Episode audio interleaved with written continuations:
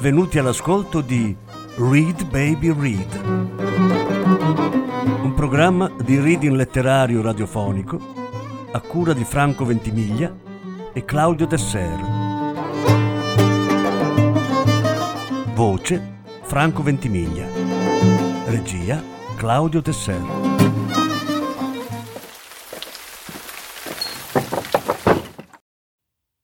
Gus Kyer mio padre è un PPP. Lettura in sei parti. Quarta parte.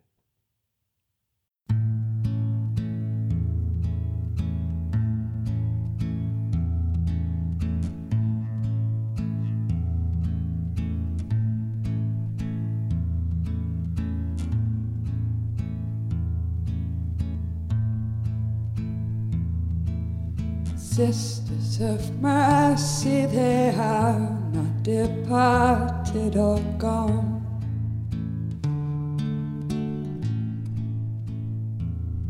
They were waiting for me when I thought that I just can't go on.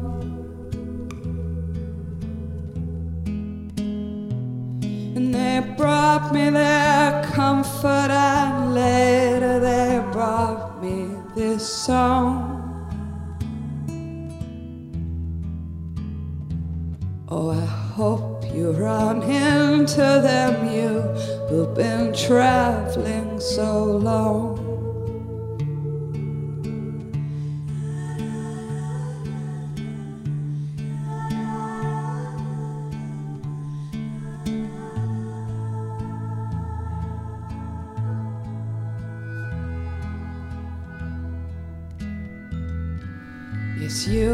Must leave everything that you cannot control.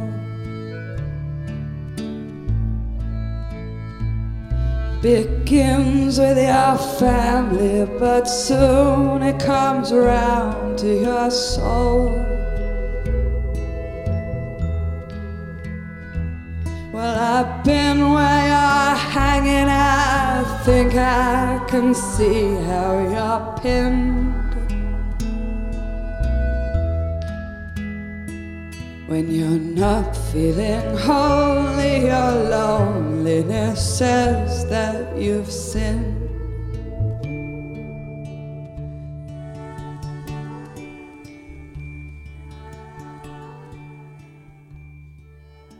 Capitolo 8 in cui io cerco Spick e qualcun altro la morte.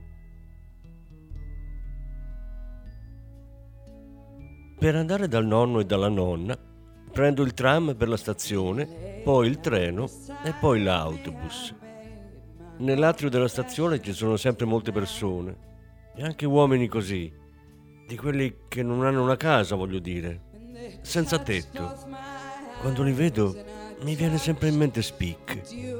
Spick non era venuto neanche il giorno dopo la lettera, né il giorno dopo ancora. Mi ero preoccupata e quindi avevo deciso di andare a cercarlo senza dirlo a nessuno. Ma dove dovevo cercare? Da quando avevo trovato la parola senza tetto, sapevo più o meno dove andare. Se avete 11 anni come me e vivete in una città come me, sapete dove trovare i senza tetto. Li avevo visti alla stazione, al centro commerciale coperto o, se c'era bel tempo, sulle panchine del parco. Sono andato in stazione. I senza tetto erano sempre nello stesso angolo dell'atrio, in piedi o seduti, fumavano e bevevano. Spick non c'era mai, neanche stavolta. Ho pensato, per fortuna allora Spick non è messo così male. Spick ha dei vestiti nuovi, Invece quegli uomini avevano un aspetto trascurato, vestiti sporchi e capelli sporchi. Ho camminato avanti e indietro per l'atrio, li tenevo d'occhio, mi avvicinavo sempre di più, ma non sapevo cosa fare. Tra loro c'era un signore che sembrava abbastanza distinto. Aveva un bel completo con solo qualche macchia, una cravatta e i capelli pettinati. Si era anche rasato, ma era comunque uno di loro. Parlava e rideva con gli altri. Adesso ero così vicina che riuscivo a sentire cosa dicevano, ma non capivo di cosa parlavano. Ehi, sorella, cerchi qualcosa? Ho sentito all'improvviso. Mi sono spaventata a morte. Ho guardato dritto in faccia il signore distinto. No, ho risposto. Ah, ha fatto lui. Aspetti qualcuno. No. E allora cosa fai qui? Niente. Ehi, Fritz, sei diventato pedofilo? Ha gridato un ragazzo con due trecce bionde ed è scoppiato a ridere. Ho visto che aveva i denti marci. Il signore distinto si è girato. Vuoi un ceffone su quella testa baccata? O ti devo impiccare con le tue belle treccine? Scherzavo, ha gridato Treccino ed è indietreggiato un po'. Il signore distinto mi ha sorriso. Aveva denti normali. Questo non è un posto per bambini. Meglio che vai a casa. Sì, ho detto, mi sono girata e sono andata via. Volevo andare a casa, ma poi ci ho ripensato e sono tornata indietro. Il signore distinto era davanti al ragazzo con le trecce. I loro nasi quasi si toccavano. Facevano un po' paura. Ho battuto sulla schiena del signore distinto. Lui si è girato di scatto e mi ha guardato inferocito. Poi ha detto subito: Ah, sei tu? Sì, ho risposto. La sua espressione è diventata poco a poco amichevole. Cerco una persona. L'uomo ha annuito. Ha tirato fuori dalla giacca una confezione di tabacco e si è fatto una sigaretta. Ah, cerchiamo tutti qualcuno. Anch'io. E alla fine cerchiamo la morte. ha ridacchiato Treccino. Io no, ho detto. Io cerco mio padre. Fate più in là, rompipalle, ha detto il signore distinto e Treccino si è spostato di qualche metro. Tuo padre? mi ha chiesto poi. Vorrei che lo facessero i miei ragazzi. Loro se la danno a gambe se mi vedono. Si chiama Speak, ho detto. Non mi vogliono più vedere, ha continuato il signore distinto. Mi hanno buttato fuori di casa. Perché? ho chiesto. Perché bevo troppo. E poi divento aggressivo, spacco i mobili, lancio il televisore dalla finestra cose così. Chiaramente è uno scherzetto costoso. Speak non spacca niente, ho detto. Lui è poeta, anche se pensa di no. Il sole e il mare si aprono, lampeggiando ventagli di fuoco e seta. Lungo montagne blu del mattino sfreccia il vento come un antilope ha recitato il signore distinto. La poesia è più lunga di così, ah, ma non me la ricordo più. Sai, l'alcol. Bella. Può ripetermela? L'uomo l'ha ripetuta, ancora e ancora, finché non l'ho imparata a memoria. Non capivo il significato della poesia. Era un po' come hocus pocus, abracadabra, parole magiche. Poesie così, spic, le ha nella sua testa, ho detto. Il signore distinto non ha parlato per un po'. Speak, speak, ha borbottato poi. Si è girato verso un uomo basso con la barba. Conosci uno che si chiama Speak? Barba è venuto vicino a noi. Aveva una bottiglia in mano. Rick? ha chiesto. No, Speak! ha gridato il signore distinto. Il signor Block è un po' sordo, mi ha sussurrato. Il signor Block ci ha dovuto pensare parecchio. Sulla sua fronte si sono formate almeno cento rughe. Il nome mi dice qualcosa. Non è quell'astricatore di Zanzam? Ho fatto di no con la testa. O quel contabile di Os? Ho fatto di no con la testa. Il signor Bloch ha ricominciato a corrugare la fronte. Sembrava un vecchio gnomo. Ha sollevato la bottiglia e ha bevuto un sorso. Falegname? Prete? Maestro? Portuale? Ha chiesto. No, ho detto io. Poeta. No, ha concluso il signor Bloch. Non lo conosco. E il signore distinto ha calpestato il mozzicone di sigaretta. Beh, sai una cosa? Hai già guardato dietro alla stazione? No. Allora andiamo a vedere. Ha proposto l'uomo distinto e si è avviato. Ma io ho detto no, perché ho pensato a mia madre, a non andare mai con gli sconosciuti. No, vado a casa. Hai ragione, ha detto il signore distinto. Quasi dimenticavo. Non andare mai con gli sconosciuti. Mai. Si è preparato una nuova sigaretta. Ci vado io. E se lo trovo, gli dico che lo cerchi. Grazie, signore. So cosa vuol dire, ha risposto. Cerchiamo tutti qualcuno e alla fine cerchiamo la morte. Si è girato e se n'è andato. L'ho salutato con la mano, ma lui non si è più voltato. Avevo detto che sarei andata a casa, ma non ci sono andata. Quando il signore distinto si è allontanato un poco, io l'ho seguito. L'ho tenuto bene d'occhio. Ogni tanto scompariva tra la gente. Allora camminavo un po' più in fretta finché non lo vedevo di nuovo. Dato che avevo occhi solo per lui, sono andato a sbattere contro una signora. Scusi, ho detto. Ho alzato lo sguardo e mi ha preso un colpo. Era la signora Buitenzorg. Ehi, ha esclamato, non sei... Uh, non riusciva a ricordarsi il mio nome. No, signora, ho detto, sono tutta un'altra persona. Ah, quindi non sei... Uh, no, mai sentita nominare. Uh, visto? ha detto la signora Buitenzorg. Al giorno d'oggi tutti i bambini sono uguali. Non riesco a distinguerli, sai? Come i negri, ho osservato maliziosa. Arrivederci, signora. Mia madre ha detto che è razzismo dire che alcune persone sono tutte uguali. Mi sono allontanata in fretta, ma avevo perso di vista il signore distinto. Mi sono messa a correre. La stazione ha un'uscita davanti e una sul retro. Io sono corsa verso quella sul retro. Quando sono arrivata mi sono guardata attorno. Il signore distinto era poco più in là. Era fermo e parlava con il muro della stazione, o almeno così a me sembrava perché a parte lui non vedevo nessuno. Ho aspettato un po', ma la cosa andava per le lunghe. Il signore continuava a parlare con il muro. Ho attraversato la strada e ho continuato a camminare fino ad arrivargli alle spalle. Allora ho visto che non era solo.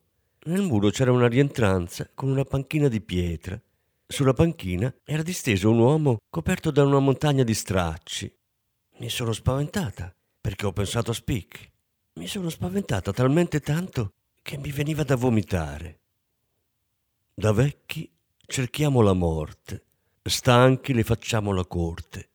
Tutti di noi si sono dimenticati e noi non sappiamo più cosa fare e neanche dove andare. Sono corsa a casa. Non volevo sapere chi era l'uomo sotto la montagna di stracci. Due giorni dopo il maestro mi ha chiesto Eri tu alla stazione? Ah, no, no, ho risposto io, perché nessuno deve sapere che sono andata alla stazione a cercare Speak. Nessuno.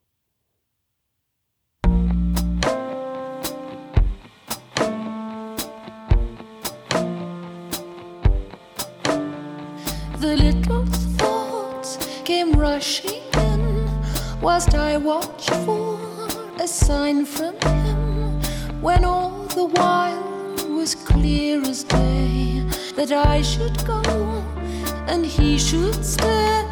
I took his love like it was mine. I squeezed the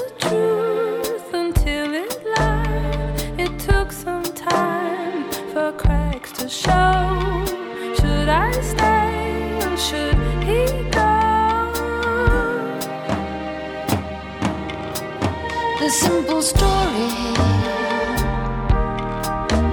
that you told me is a little different than what you showed me. The simple story unfurling slowly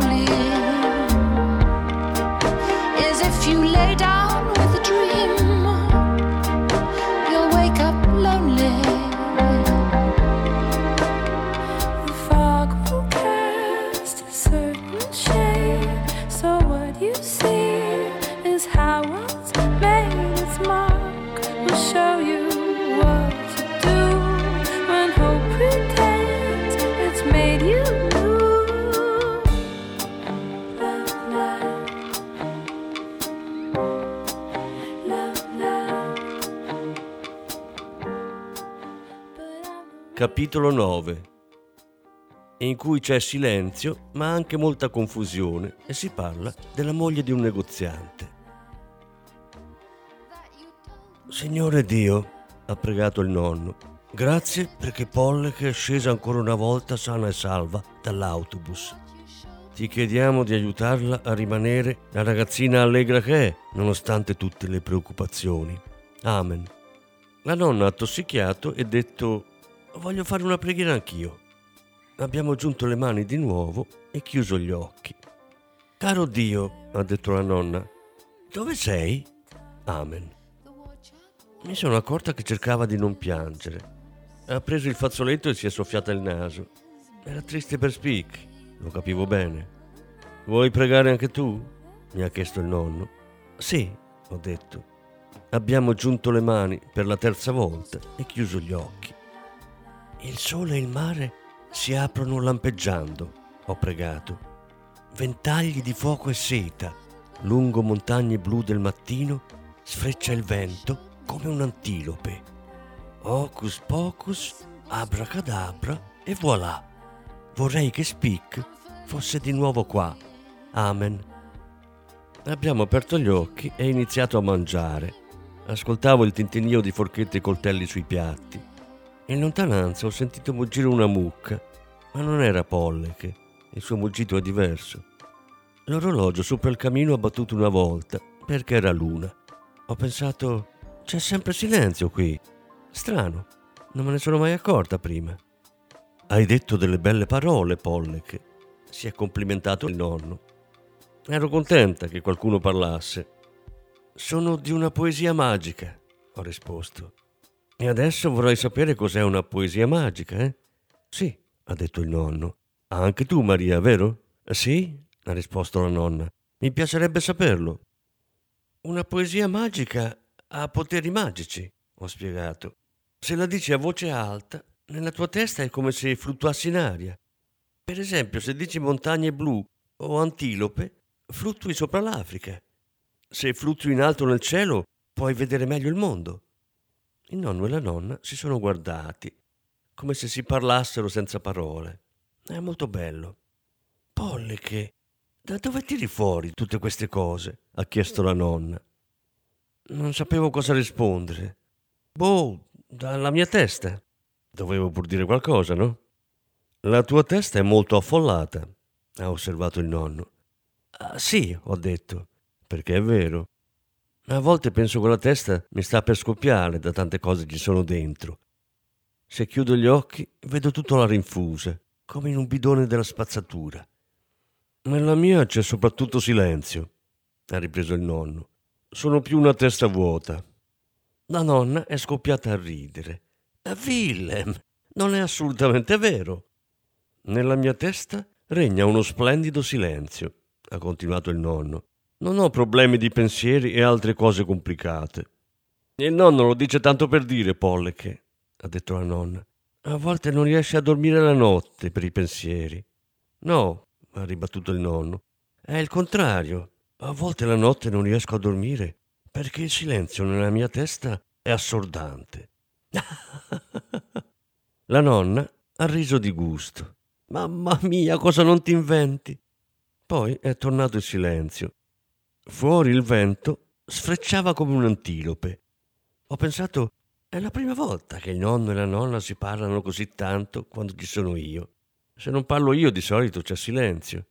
Sai cosa ti dico? Adesso sto zitta per un po' e vediamo cosa succede. Ma non è successo niente. Il nonno e la nonna masticavano all'infinito il loro panino e l'orologio ticchettava. Voi parlate senza parole, ho detto. No, ha risposto il nonno. Ormai ci siamo già detti tutto, da anni. Ah, Willem, ha esclamato la nonna. Sei proprio divertente oggi. Ascolta, Polleche, ha detto il nonno. Siamo semplicemente taciturni. Ci piace sentirti parlare. Ma se non dici niente va bene lo stesso. Non ci dispiace il silenzio. Sono d'accordo col nonno, ha confermato la nonna. Ci ho pensato. Anche a me il silenzio non dispiaceva, ma forse per Spica era un problema, quando abitava ancora lì. L'orologio ticchettava forte. Io parlo quasi sempre, ho detto. Quindi se c'è silenzio penso, oh che silenzio. Non c'è silenzio, ha detto la nonna. Si sente il vento. Ho ascoltato e ho sentito il vento mormorare tra gli alberi e la casa che scricchiolava. E l'orologio, ho aggiunto. Quando i ragazzi erano ancora a casa non apprezzavo il silenzio, ha commentato la nonna, ma adesso me lo godo. Poi abbiamo ascoltato il vento. Il silenzio è un bel rumore.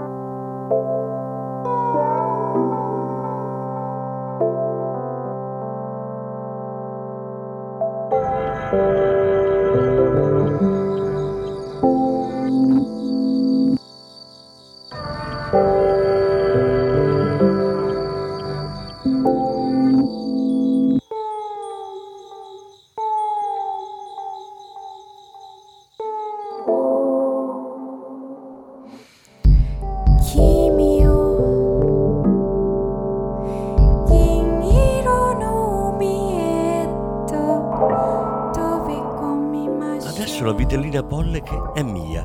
nonno me l'ha comprata. Ma quando io non ci sono sta con gli altri vitellini nel campo del contadino Calver, perché alle mucche non piace stare da sole. Mentre andavo a prenderla, Tom mi è venuto incontro su un motorino scoppiettante. Si è fermato accanto a me e io sono diventata tutta rossa. Non ho potuto fare a meno di pensare che l'avevo visto baciarsi con una ragazza. Ehi, ha detto. Crep, crep, crep, faceva il motorino. Non puoi ancora andare in motorino, ho gridato per sovrastare il rumore. Lo so, ha gridato Tom in risposta. Vuoi fare un giro? Ho osservato il motorino. Era vecchiotto, ma sembrava veloce e aveva un lungo sellino sul quale si poteva stare in due. Ok, ho gridato e mi sono arrampicata dietro a Tom. Tieniti forte, ha gridato lui. Mi sono aggrappata al suo maglione. Brum brum, ruggito il motorino prima di schizzare via. È stato come se qualcuno mi avesse dato uno schiaffone. Sono quasi caduta all'indietro. Ho stretto in fretta le braccia attorno alla vita di Tom e mi sono tenuta a lui. Pensavo che mi avrebbe portato alla fattoria, invece è passato oltre a gran velocità. Cosa penserebbe Mimun? mi sono chiesta. Ma subito dopo ho pensato, dovrò pur tenermi aggrappata, no? I ragazzi si ingelosiscono per niente. Tom andava davvero forte. I miei capelli svolazzavano da tutte le parti e il motorino faceva un rumore infernale. Poco dopo abbiamo rallentato, abbiamo girato a sinistra su un ponticello e ci siamo inoltrati nella campagna tutta buche. Non c'era più la strada, solo un sentiero accidentato. Tieniti forte, ha gridato Tom e ha dato gas. Il motorino ha ruggito ed è schizzato via. A un certo punto abbiamo preso una cunetta e il motorino è rimasto sospeso per aria, poi è ricaduto a terra con un tonfo. Mi è scappato un gridolino. Per me le ragazze che fanno i gridolini sono davvero stupide. E ora li facevo anch'io. E quando poco dopo ci siamo alzati di nuovo in aria, l'ho fatto ancora. Secondo me Tom lo faceva apposta, prendere una cunetta dopo l'altra per sentire i miei gridolini. Che stupido, ma non potevo farci niente. Ricordo quando, come una bambolina, mi lanciava in aria me, la sua piccolina, la sua fan numero uno, che gridava di paura e insieme di gioia pura. È quando sono felice che ho più paura. Frecciavamo per la campagna e io mi riempivo di lividi. Troppo forte. Poi siamo entrati nell'aia. Tom ha fermato il motorino, sono scesa e ho fatto cautamente un paio di passi.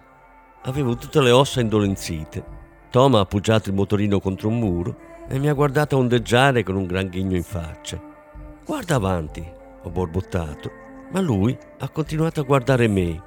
Da grande farai sicuramente motocross, ho detto. Sei fuori. Avevo voglia di insultarlo, non so perché. No, ha detto, farò semplicemente il contadino. Contadino. Semplicemente contadino, ho detto. Wow, questa sì che mi faceva davvero venire le gambe molli. Non avevo mai conosciuto un ragazzo che vuole fare semplicemente il contadino. E la tua ragazza? ho chiesto. Vuole fare la contadina anche lei? Che ragazza? ha chiesto Tom. Di solito non ho peli sulla lingua, ma in quel momento non sapevo proprio cosa dire. Ho pensato, ragazza che stavi sbaciucchiando, svitato. Non l'ho detto a voce alta, ma sono diventata lo stesso rossa come una peonia. Peonia? Cos'è una peonia? Non fare lo stupido, la tua ragazza, no? Ho detto. Mi sono girata e sono andata al campo di Pollec. Tom mi ha seguita. Dici Yvonne? Questa è bella, ho gridato. Che ne so io? Saprai tu come si chiama la tua ragazza, no? Sei fuori. Morivo ancora dalla voglia di insultarlo. Sì, ma non è la mia ragazza. Cosa? Mi sono girata e sono rimasta impietrita. Stai dicendo che eri lì a baciarti con una ragazza che non è la tua ragazza?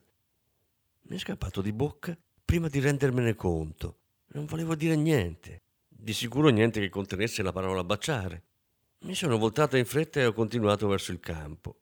Non voglio avere niente a che fare con quel pazzo, pensavo. Prendo la mia vitella e fine. Eh sì, ha detto Tom. Sì, cosa? Ho ringhiato io.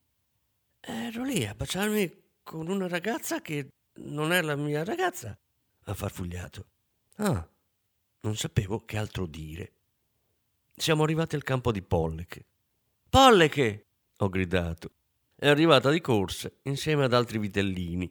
Io ho scavalcato lo steccato e le sono corsa incontro. Quella selvaggia mi ha quasi buttata per terra, ma io le ho avvolto le braccia intorno al collo e mi sono tenuta stretta.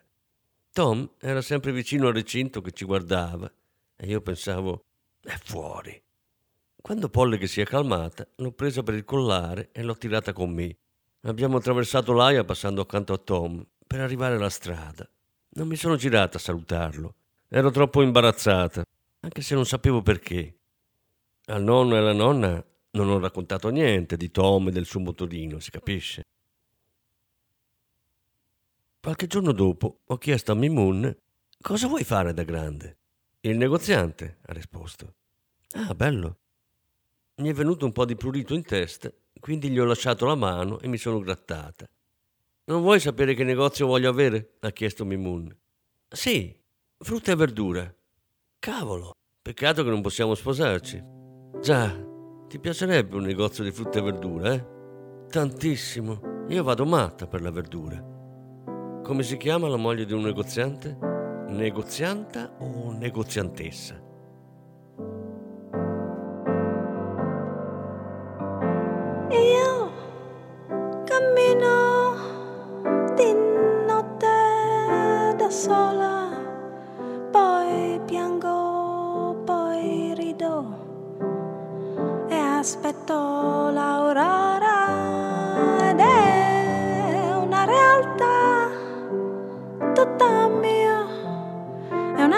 Strana atmosfera pervade la mente di sera.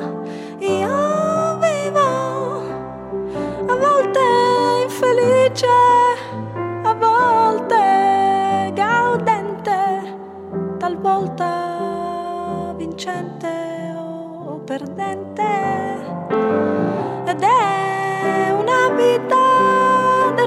D'artista così altalenante, ma quello che creo è importante